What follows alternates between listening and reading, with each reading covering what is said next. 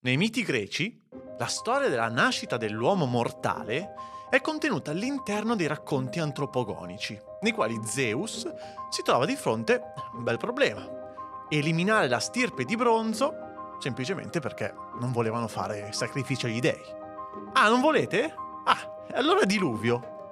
Il figlio di Prometeo, Deucalione, e sua moglie Pirra costruirono quindi un'arca per rifugiarsi. Dopo nove giorni di navigazione, sulla cima del Parnaso, e riescono quindi a scampare all'acqua e eseguire finalmente il sacrificio per gli dei. Zeus, contento, invia ai due Hermes, che gli permette di esaudire un loro desiderio. Il loro desiderio? La creazione di nuovi uomini. Come si creano gli uomini? Zeus gli dice, ora prendi queste pietre e lanciali dietro di te come fossero ramini nella fontana di Trevi. La storia viene perfettamente raccontata da Ovidio, che dice, le pietre incominciarono a perdere la durezza e la rigidità e intenerire e prendere forma. Ben presto crebbero assumendo l'aspetto di una materia più docile. In un certo senso vi si poteva intravedere la forma umana, simile, insomma, a statue appena abbozzate. La parte tuttavia di esse che, per il contatto con qualche umore, era stata umida e terrosa, si trasformò nelle parti molli del corpo, mentre ciò che era stato solido e non poteva piegarsi ne divenne lo scheletro. Restò il nome delle venature in quello delle vene e in breve tempo, per volontà degli dei, le pietre lanciate dalle mani dell'uomo assunsero l'aspetto di maschi, di femmine le pietre lanciate dalla donna. Gli uomini c'erano. Ora, però, era importante controllare anche il loro numero. E come facevano un tempo? Semplice, ammazzandoli. Spada, fame, pestilenza e bestie feroci che nella realtà si trasformano rispettivamente in guerre e lotte per il potere, scarsità di risorse e disastri naturali, malattie e predatori. Però, se questi fattori sparissero, cosa ne rimane del mondo? In che modo la società riesce a controllarsi? O meglio, la società è pronta a controllarsi?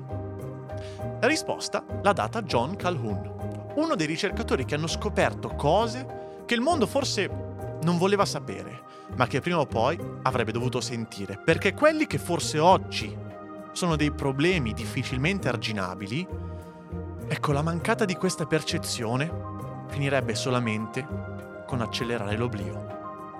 L'esperimento 25, l'universo 25 di Calhoun, ha fatto trasparire il peggio della società, dei comportamenti che nessuno mai si sarebbe aspettato, una fine macabra per una popolazione che aveva risorse infinite e la completa assenza di pericoli, le condizioni migliori che avrebbero fatto fiorire una comunità, ma che invece la comunità l'ha portata ad uccidersi e dilaniarsi.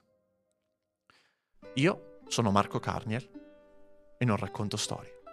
Nel 1947 un uomo, un ricercatore, si mette in testa di comprendere il comportamento demografico della società, studiandola attraverso le popolazioni di topi.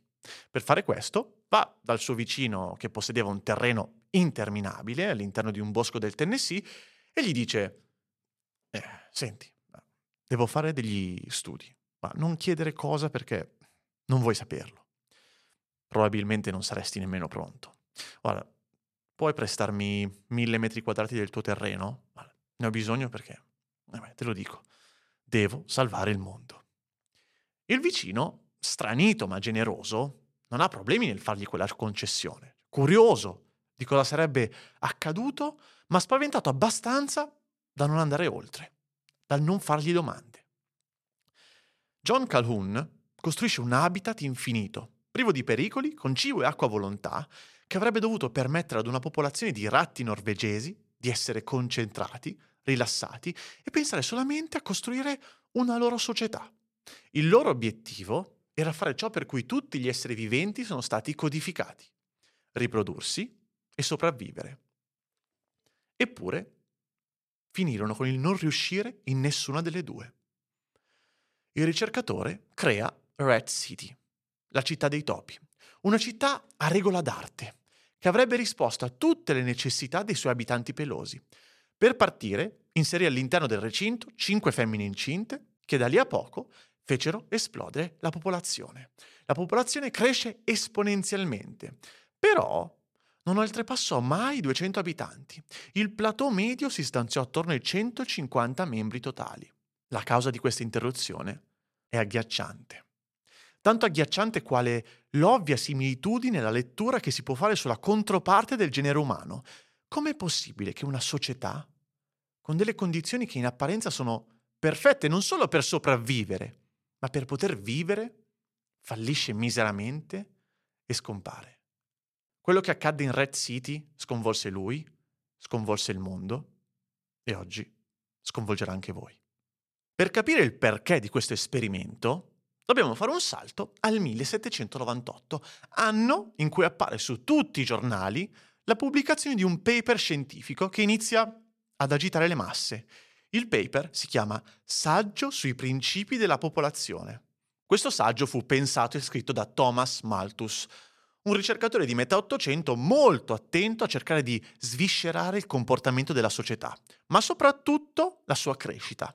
Infatti Thomas era un economista, tifava fortissimo per Gesù e per la Chiesa, ovviamente, ed era un ricercatore molto influente in campo economico e demografico. Tanto influente da pubblicare quel paper appena citato dove cercava di comprendere come potesse esistere una crescita lineare del cibo insieme a una crescita esponenziale della popolazione. In poche parole, secondo Malthus, non sarebbe stato possibile sfamare tutte le persone che da lì a poco sarebbero nate, anche perché i trend demografici iniziavano a far trasparire ciò che poi è davvero accaduto, un boom delle nascite inaspettato. La popolazione alla nascita di Malthus, nel 1766, era di 770 milioni. Quando il paper venne pubblicato, 32 anni dopo, le persone erano 800 milioni. E quando morì, il numero totale dei terrestri era di un miliardo e mezzo. Nell'arco della sua vita, la popolazione raddoppiò per arrivare poi agli 8 miliardi di oggi. Una crescita controllata? No. Ovviamente però, quello che non poteva aspettarsi Malthus era che anche la scienza crebbe velocemente e insieme a una popolazione senza controllo si accostò anche una produzione di alimenti guidata da scienza che permise, grazie anche agli OGM, di sfamare una grande fetta di popolazione, ma prima ancora degli OGM, grazie alla sintetizzazione chimica dell'ammonio, che riuscì a quadruplicare l'efficacia dei campi coltivati. Ovviamente, Malthus non è rimasto indifferente alle culture, la cui linea del tempo era parallela alla sua, e nemmeno al mondo che macinò altre centinaia di anni dopo la sua morte. Queste tematiche sono sempre più attuali. Con Malthus in vita ci sono voluti 123 anni per passare da un miliardo a 2 miliardi, ma per passare dai 4 agli 8 di oggi, di anni, ne sono bastati 48. Quindi sì, è possibile che Malthus avesse identificato un trend che da lì a poco sarebbe peggiorato sempre di più. Oggi lo strascico delle credenze di Malthus si chiama neomalthusianesimo che come obiettivo principale ha il controllo della popolazione in cambio della sopravvivenza del mondo intero. Basta figliare, che se no finisce il mondo. E il mondo di oggi ne è sempre più convinto. L'Occidente, come al solito, cerca di far fronte a questo problema con la cultura, cercando di assicurare sempre la libertà di scelta alle persone, ma aiutandole comunque a creare una narrativa che piano piano cerca di affondare all'interno della coscienza umana. Bill Nye, famosissimo scienziato che appare spesso come personalità televisiva, sostiene l'introduzione di tasse speciali o altre penalità simili imposte dallo Stato per avere troppi figli. La NBC che scrive che la scienza ha ormai provato che i bambini sono il male della terra e la morale ci impone di fermarci, e Fast Company, famosissima rivista e testata online, che pubblica a fine 2019 un mini documentario con titolo Ecco perché avere figli è la peggiore cosa che puoi fare per il pianeta. L'hanno toccata piano. Dall'altra parte del mondo, invece, in Oriente, diciamo che non si fermano alle parole. Sono un pelo più diretti rispetto all'Occidente.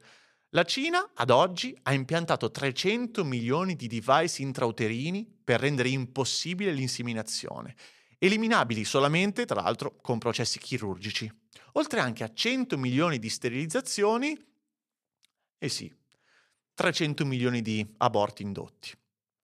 Altri scienziati, invece, la pensano differentemente. Noi prevediamo che le madri con due figli o più non paghino i contributi a carico del lavoratore. Il concetto che noi vogliamo stabilire è una donna che mette al mondo almeno due figli in, un, in, una realtà nella quale noi abbiamo disperato bisogno di invertire i dati sulla demografia ha già offerto un importante contributo. È dalla fine della seconda guerra mondiale che rimane accesa questa fiammella che rende alcune persone agitate e incerte sul loro futuro. Soprattutto persone che come compito hanno quello di permettere al mondo di aumentare la conoscenza collettiva, ovvero ricercatori e scienziati. Nel secondo dopoguerra la crescita tecnologica raggiunse dei ritmi folli, l'urbanizzazione si fece sempre più aspra e le condizioni economiche miglioravano a tal punto da far emergere il problema del sovrappopolamento, portando il mondo a trovare delle soluzioni alla mancanza di spazio. Uno dei più irrequieti, che aveva a cuore questo tema, è proprio il fautore dell'esperimento che vi accennavo all'inizio, che da lì a poco sarebbe stato pronto a sconvolgere il mondo e l'opinione pubblica, creando una crepa che tuttora è difficile da rinsaldare e che comprendendola appieno dovrebbe farci capire perché il mondo di oggi, le città di oggi stanno miseramente fallendo. Il suo nome? John P. Calhoun.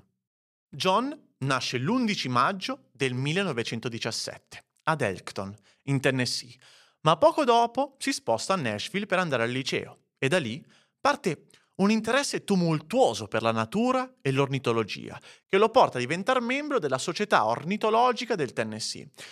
Le sue gesta non si fanno attendere e nel 1932 pubblica il suo primo paper scientifico sul The Migrant. Sì, 1932, non è un errore. John ha solamente 15 anni. Svolge la laurea triennale all'Università della Virginia nel 1939 e un master con conseguente PhD alla Northwestern University. Vabbè, che non vuoi. Non vuoi non fartelo un bel PhD così per ridere. Eh La tesi per completare il dottorato di ricerca ha un titolo che già fa comprendere l'attenzione di John verso un nuovo amore. Un nuovo amore che lo porterà negli inferi dei suoi pensieri, che lo porterà nelle viscere del pensiero umano, del comportamento sociale. La tesi si intitola Il ritmo giornaliero del ratto norvegese.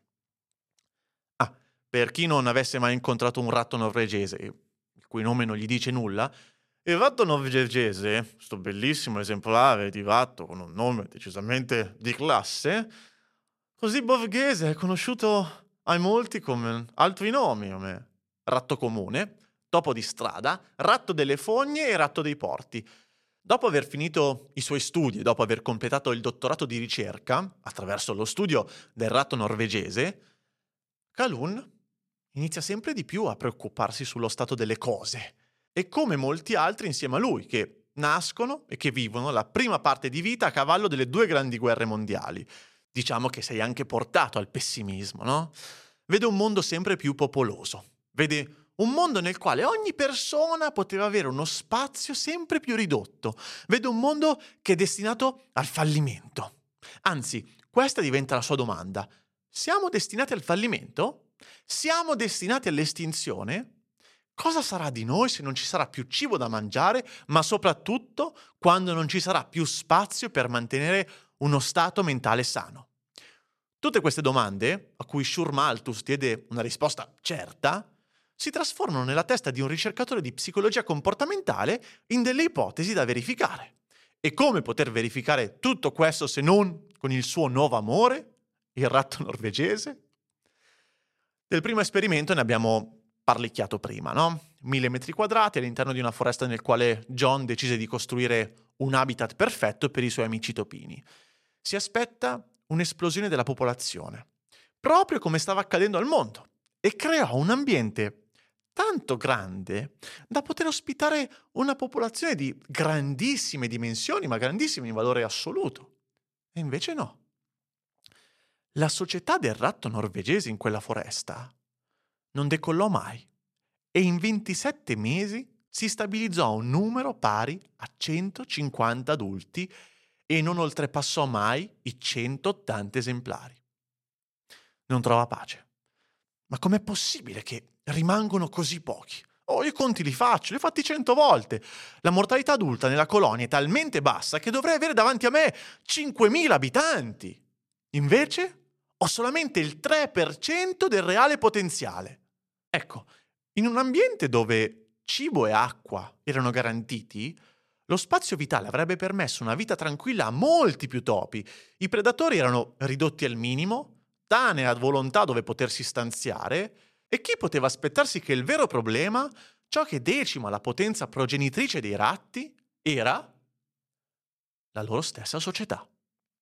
Il problema non era la mortalità adulta, bensì quella infantile elevatissima ad un livello che nessun ricercatore avrebbe mai potuto ipotizzare a priori. In uno spazio enorme, anche solo la presenza di 150 adulti rinchiusi in un singolo spazio ha creato delle forme talmente stressanti di interazione sociale che hanno portato alla completa cancrena della società e ha corroso il comportamento materno delle madri, comportamento che era stato sviluppato in millenni di evoluzione, distrutto così nel giro di pochi mesi, per colpa non di fattori esogeni, ma endogeni. La loro stessa società in un ambiente praticamente idilliaco. Calhoun non avrebbe mai ipotizzato che sarebbero bastati così pochi individui in una situazione tanto idilliaca per rendere la popolazione inerte. Bisognava andare più a fondo. E se pensate che quello che accade nel primo esperimento è pesante, è nulla in confronto ai due esperimenti successivi che lo portano a coniare il termine di fogna del comportamento, il behavioral sync. Se volete, se lo ritenete necessario, questo qui è il momento di prendersi una pausa dal podcast, aprire la finestra, una bella boccata d'aria, per poi ricominciare. È proprio la freddezza materna che lo porta ad approfondire. Com'è possibile che coloro che sono costruite geneticamente per far nascere nuovi esemplari della specie finiscono con il non accudirli, con l'ignorarli e lasciarli morire nella fredda solitudine senza nutrirli? Il primo esperimento di Calhoun non rimane ignorato. Gli altri ricercatori ne parlano, ne parlano tanto da permettere a John di diventare un profilo tanto interessante ed entrare ufficialmente nell'organico del NIM il National Institute of Mental Health, Istituto Nazionale della Sanità Mentale americana. Uno degli organi più potenti a livello mondiale che si occupa di sintetizzare la percezione del mondo, farla diventare cultura e investire poi miliardi per comprendere quali implicazioni sul mondo possono avere i comportamenti umani. Calhoun, per loro, era il ricercatore perfetto. Per riuscire a trovare più risposte ai suoi perché, Calhoun ottiene tutti i benefici che può portare a una realtà come il NIM. Ricercatori, tanti ricercatori, e soldi, un botto di soldi. La principale limitazione del primo esperimento era l'ampiezza della location. Ed è per questo che le nuove simulazioni, a differenza di quello che indica il nome, visto che li definisce universi, sono più ridotti, più controllabili di una grandezza più facilmente osservabile e adoperando non più i topi norvegesi, ma i classici topi da laboratorio, quei simpaticissimi topini bianchi con una coda lunghissima e quegli occhi rossi iniettati di sangue. Siamo nel febbraio del 1962, quando pubblica Population Density and Social Pathology. In italiano, Densità della popolazione e patologie sociali. L'inizio del paper è quasi equiparabile per potenza alle parole del Bhagavad Gita. Vizio e miseria impongono il limite naturale alla crescita della popolazione. Wow, vero? Ecco, parliamo di questo secondo esperimento. Le diverse simulazioni di Calhoun hanno una popolazione di partenza pari a 32 topi, altre invece sono 56 topi, tutti con una maturità appena raggiunta che si dividevano equamente in 50% maschi e 50% femmine. Il layout di questi universi erano tutti identici. La gabbia, chiamiamola gabbia per capirci anche se non era propriamente una gabbia gabbia, eh, era divisa in quattro aree. Ognuna di queste aree avevano dei dispenser che contenevano una quantità di cibo praticamente illimitata, come illimitate erano anche le riserve di acqua che permetteva la corretta idratazione a tutti i topini in ogni momento in cui lo ritenessero necessario. Le aree erano divise le une alle altre da una rete elettrificata posta come una croce che divideva lo spazio in quattro aree di uguale grandezza, così che i topini non potevano salirci sopra, non potevano scavalcare da, da queste reti, no? I topi potevano passare da un'area all'altra liberamente, ma solamente attraverso dei ponti che andavano sopra ai recinti. I ponti però collegavano l'area A con la B, la B con la C e la C con la D. Quindi la A non era collegata alla D. Contestualizzandovelo, in senso orario con una vista dall'alto, ogni sezione veniva nominata con una lettera, quindi la A in alto a destra, in basso a sinistra la C e di conseguenza tutte le altre due. Quindi se ci pensate, la disposizione era sia pianta quadrata, ma l'effettiva calpestabilità delle sezioni la rendeva una linea retta. Per passare dalla A e arrivare alla D, bisognava per forza passare dalle due aree intermedie. Oltre a cibo e acqua, ogni sezione aveva anche una costruzione dove trovavano spazio dei mini appartamentini, delle torri a cinque livelli, ognuna delle quali presentava quattro tane artificiali, dove le femmine avrebbero potuto portare a termine la gestazione e svezzare i piccoli. Inoltre, essendo un ambiente coperto e controllato, non c'era la possibilità che venissero attaccati da predatori esterni. Perire per condizioni climatiche avverse o per qualsiasi altro problema era impossibile. Problemi che erano però normalità all'interno del cerchio della vita. In poche parole, la vita perfetta.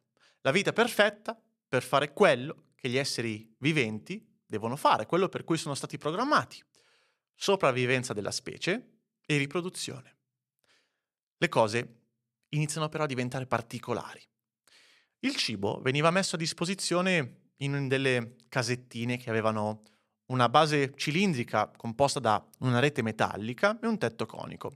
La rete metallica conteneva il mangime per i topi sotto forma di pellet. Pellet che richiedeva tempo per essere masticato, ma soprattutto per essere estratto dalla rete. Allora i topi, per via del tempo in cui ci piegavano, iniziano a ritrovarsi per condividere il pranzo, tanto da sviluppare una relazione morbosa gli uni agli altri, che proviene da un condizionamento classico che imponeva loro di mangiare assieme.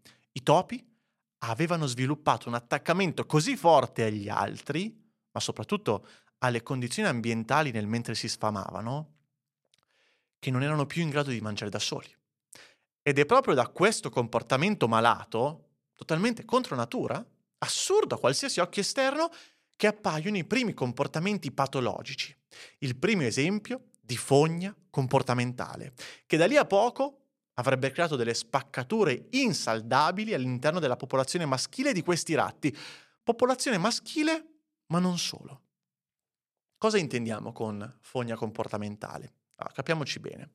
Il behavioral sink eh, è un termine coniato proprio da Calhoun per indicare il collasso di una società. Collasso definito da comportamenti che deviavano dalla normalità proveniente dal sovraffollamento. Questi comportamenti, patologici si intende, sono in situazioni però di apparente benessere, senza alcuna ristrettezza di risorsa vitale, bensì in ristrettezza di una risorsa spaziale. Le cose iniziano a non essere più sotto il controllo di Calhoun. Il comportamento stava decisamente deviando. I ratti iniziavano ad aumentare esponenzialmente di numero. Ormai era davvero difficile gestire la popolazione interna alla gabbia. Eh? Per prima cosa, non c'è un'equa distribuzione dei topi nello spazio, ma ci sono delle aree, la B e la C, che iniziano a essere maggiormente attrattive per i topi gestite e controllate dagli esemplari dominanti e questo disequilibrio all'interno dello spazio non fece altro se non peggiorare le cose nel momento in cui nascono dei ruoli nuovi, ruoli caratterizzati da comportamenti fortemente patologici. All'interno dell'universo si creano dei ruoli che in natura non esistono. Dei ruoli con comportamenti talmente assurdi che possono generarsi solamente dalla costrizione di essere all'interno di un unico spazio confinato dal quale non si può emigrare. La macro-categorizzazione divide i maschi in dominanti e non dominanti. I maschi dominanti hanno il ruolo di accoppiarsi con gli esemplari femminili e fare la guardia ai territori da loro occupati, allontanare il più possibile i non dominanti dal loro territorio ed evitare che in esso mettano piede. I maschi dominanti iniziano a occupare le zone B e C e questo fa sì che le zone A e D diventano completamente isolate tra loro. E all'interno dell'universo intero, i maschi che provano a imporre il loro dominio, non avevano altra scelta se non scappare in queste due aree limitrofe. E le due aree centrali, quindi, iniziano sempre di più ad aumentare di popolazione. No, aspetta. Ma se abbiamo detto che gli sconfitti se ne vanno per lasciare solamente i maschi dominanti e le femmine, allora com'è possibile che aumenta la popolazione in B e in C? Eh, perché nei non dominanti non ci sono solo gli sconfitti, ma anche delle chimere a cui nessuno scienziato prima d'ora aveva mai assistito.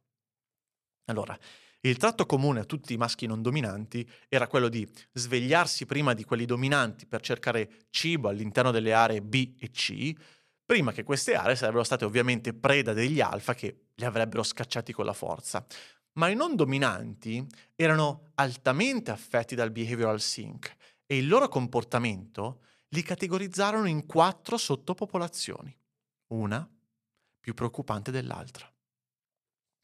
Il non dominante classico, gli sconfitti del topo alfa che si ritrovano a passare la loro vita estraniati da gran parte della comunità. Si ritrovano a vivere nelle aree più alte degli appartamentini così da non essere visti dai dominanti ed uscire solo quando gli altri sono addormentati. Secondo tipo, non dominanti omosessuali, dopo rinominati da Calhoun come pansessuali. Non andavano alla ricerca di uno status sociale, ma l'unico obiettivo era quello di accoppiarsi con altri esemplari, qualsiasi fosse la loro età o genere. Il fatto strano è che queste avansessuali, che questi non dominanti pansessuali portavano avanti, non trovavano nessun ostacolo da parte degli altri, men che meno dai dominanti. Si lasciavano corteggiare e si lasciavano... Eh, si lasciavano. Terzo esempio non dominanti sonnambuli. Erano grassi, lucidi e in buona salute. Non presentavano lacerazioni, morsi o graffi, perché passavano le giornate a muoversi lentamente e a venire totalmente ignorati da tutti gli altri, come se non esistessero. E infine la classe dei non dominanti più strana, i probers. Questi esemplari erano iperattivi, ipersessuali e pansessuali. Si muovevano costantemente all'impazzata all'interno della gabbia, presentavano gli stessi casi di violenza e rabbia casuale verso altri membri, caratteristica cosa? Dei dominanti, ma la presentavano anche verso i più piccoli. Se trovavano dei feti morti, erano più veloci della loro coscienza, immediatamente li mangiavano. E con le donne erano ingestibili, le inseguivano per poi accoppiarsi violentemente. Da cosa derivavano questi comportamenti? Perché non venivano cresciuti in modo adatto, non venivano svezzati correttamente e questo portava dei seri problemi di socializzazione, perché i comportamenti patologici, il behavioral sync, non tocca solamente i maschi, eh? ma anche e soprattutto le femmine, con delle conseguenze disastrose e agghiaccianti verso il resto della comunità, a cascata. Quando tutto è top, quando la società ha tutto, gli esemplari femminili iniziano a interessarsi a altre attività sociali invece di curare i piccoli. La società finisce con il distrarre le madri dall'allevare i loro piccoli, nel fare ciò per cui l'evoluzione le ha rese impareggiabilmente abili. Quando gli esemplari femminili erano pronti ad accoppiarsi, finivano con l'essere costantemente assalite dai maschi dominanti, dai pansessuali e dai probers. E la gravità del fatto aumentava esponenzialmente, visto che non avevano campo, non, non potevano scappare fuori dalle gabbie. Ciò che gli dava acqua e volontà si era trasformata nel loro inferno. Una prigione che le metteva costantemente sotto stress, violentate anche quando cercavano di rintanarsi nei loro nidi per nascondersi dalla comunità. Lo stress e le condizioni a contorno non permettono più alle femmine di impegnarsi nell'accudire i piccoli, iniziano a diventare sempre più inefficienti nel nest building, quindi nella creazione delle tane per svezzare i piccoli. I nidi non riescono più ad avere la conformazione per crescere i loro piccoli, ma è probabilmente più agghiacciante il fatto che alcune decidono volontariamente di interrompere lo svezzamento. Si dimenticano totalmente di avere dei piccoli da accudire per colpa di tutte le attività sociali che la comunità offriva loro. Il mangiare in compagnia poteva diventare un bisogno più impellente di quello di allevare i propri cuccioli. La società le aveva inglobate, eliminando dalla loro esigenza qualsiasi responsabilità e sostituendola con dei successi egoistici a breve termine che potevano aumentare il loro stato di benessere temporaneo. La società era praticamente morta. Non ci sarebbero state più possibilità di farla tornare sana.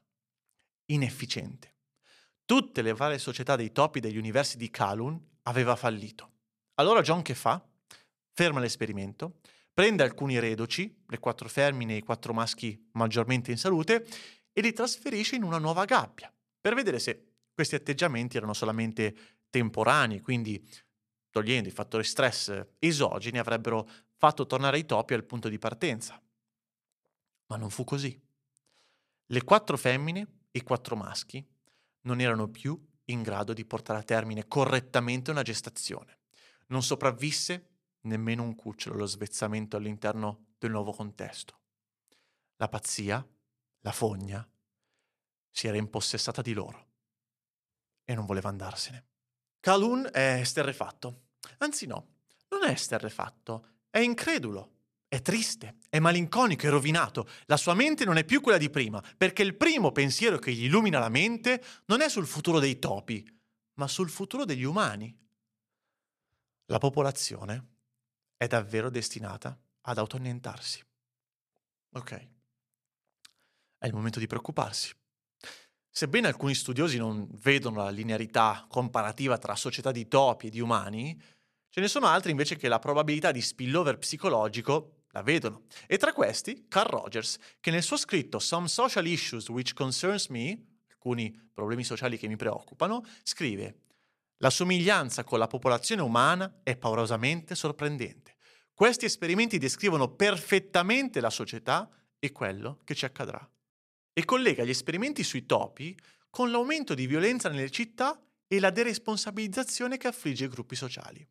E diciamo che Callum non fece molto per allontanare questi parallelismi, anzi, fece di tutto per trasferire gli eventi sperimentali in realtà sulla popolazione umana. E perché lo fa?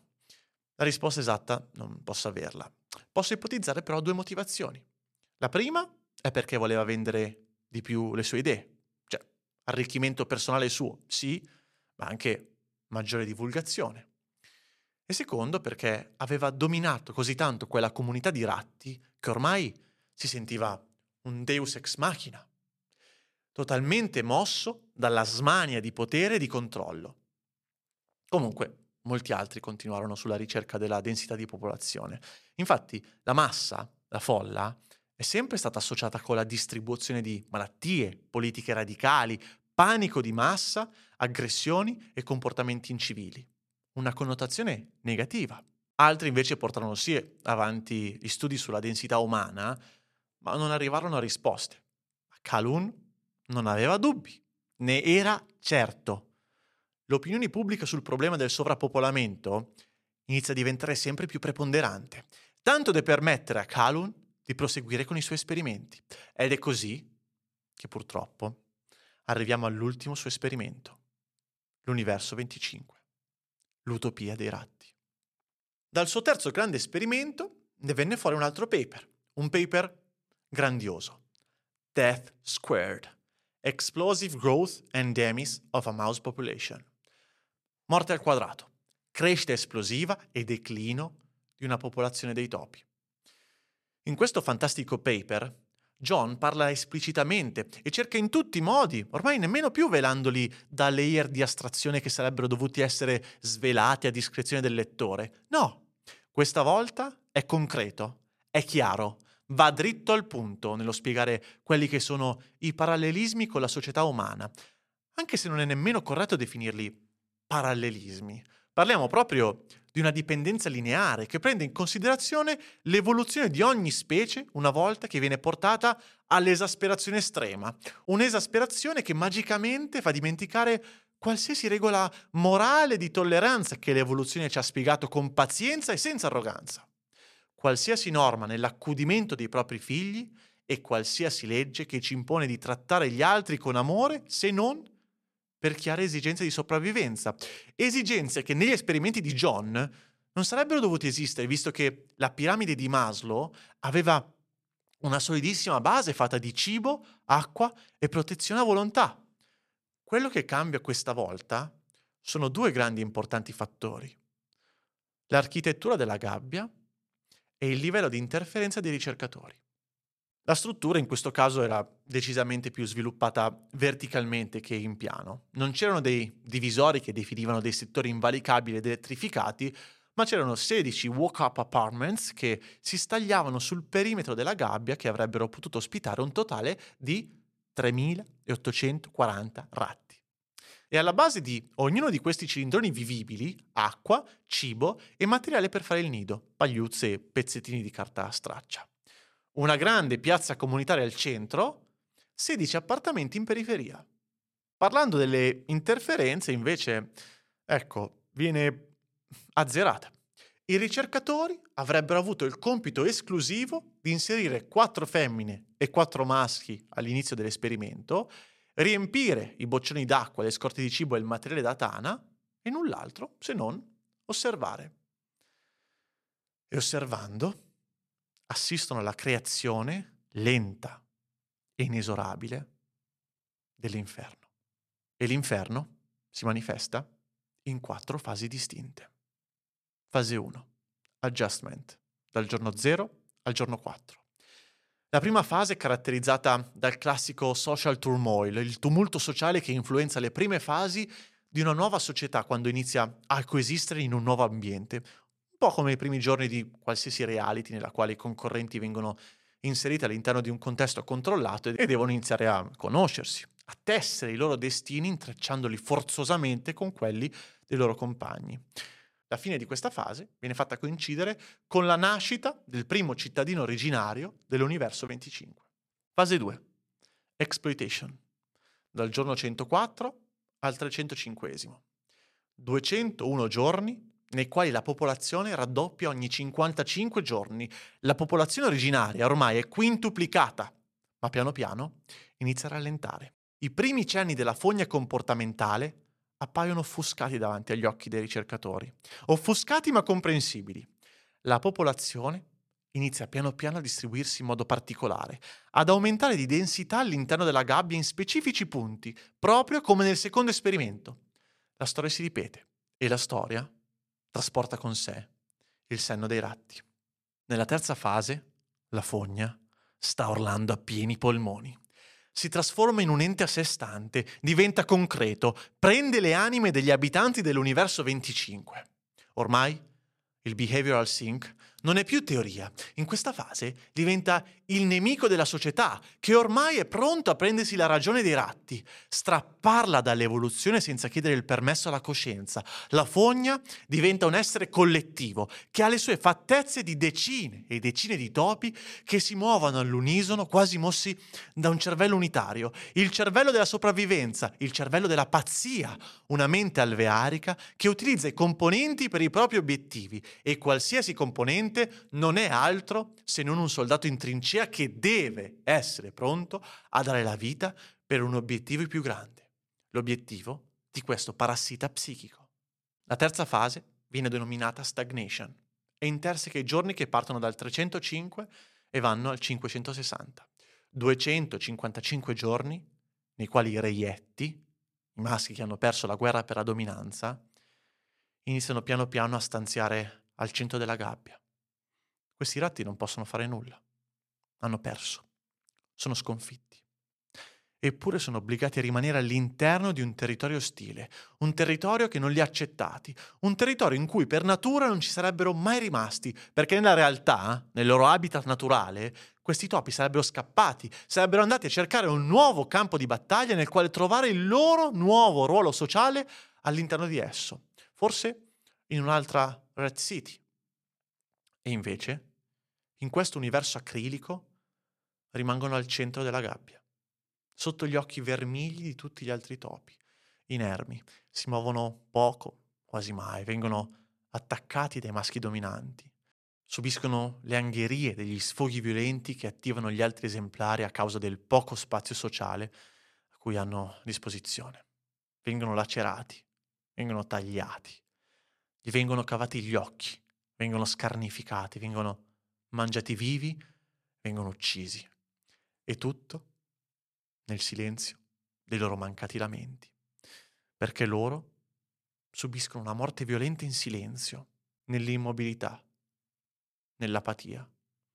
Questi topi erano morti ben prima di essere uccisi. Ma non pensiate che i maschi dominanti se la stessero vivendo bene. Come ovvio che sia, chi crea dolore, gli artefici della violenza, sono a loro volta succubi della società, alla quale l'unica risposta che ormai possono dare non è più data dalla mente, ma dai muscoli, dai nervi.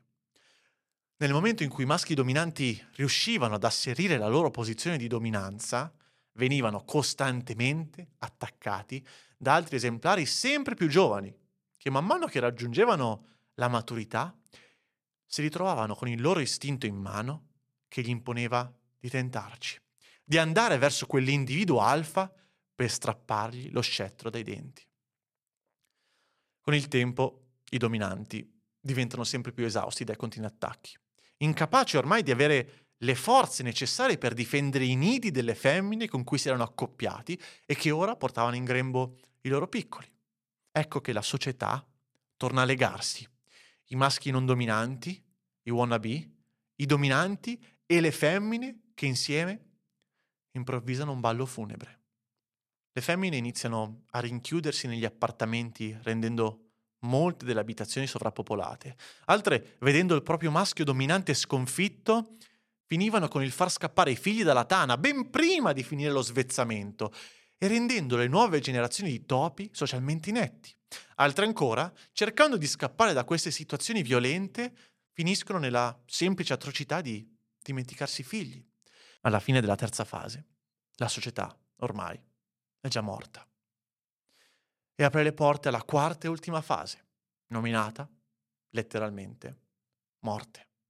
Ormai le nuove generazioni erano saturate al 100% da esemplari non accettati dalle proprie madri. Non erano stati svezzati e quindi incapaci di sviluppare dei normali comportamenti sociali. Sentite come li chiama Calum questi esemplari. The Beautiful Ones. Quanta macabra estetica dentro queste due parole. I belli.